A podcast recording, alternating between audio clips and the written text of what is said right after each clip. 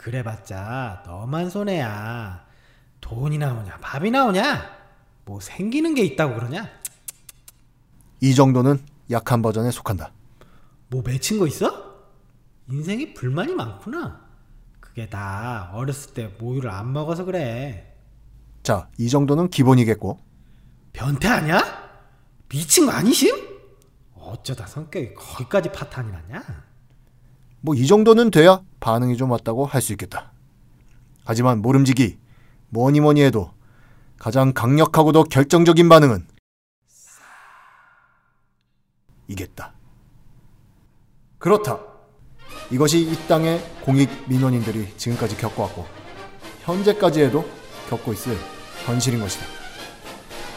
이러한 세상의 싸늘한 반응을 알면서도 생활에서 마주치게 되는 각종 미세하고도 사소한 그러나 결코 무시할 수도 없고 무시해서도 안 되는 문제들에 대한 해결책을 생각하고 찾는 여러분 그 문제를 해결해 줄 것이라고 기대되는 어딘가 즉 정부기관 기타 등등의 전화번호를 검색하여 피 같은 내 전화비 써가면서 민원을 넣고 계실 민원인 여러분 그랬음에도 제대로 된 답변이나 조치는커녕 겨우 그런 거 갖고 전화한 거?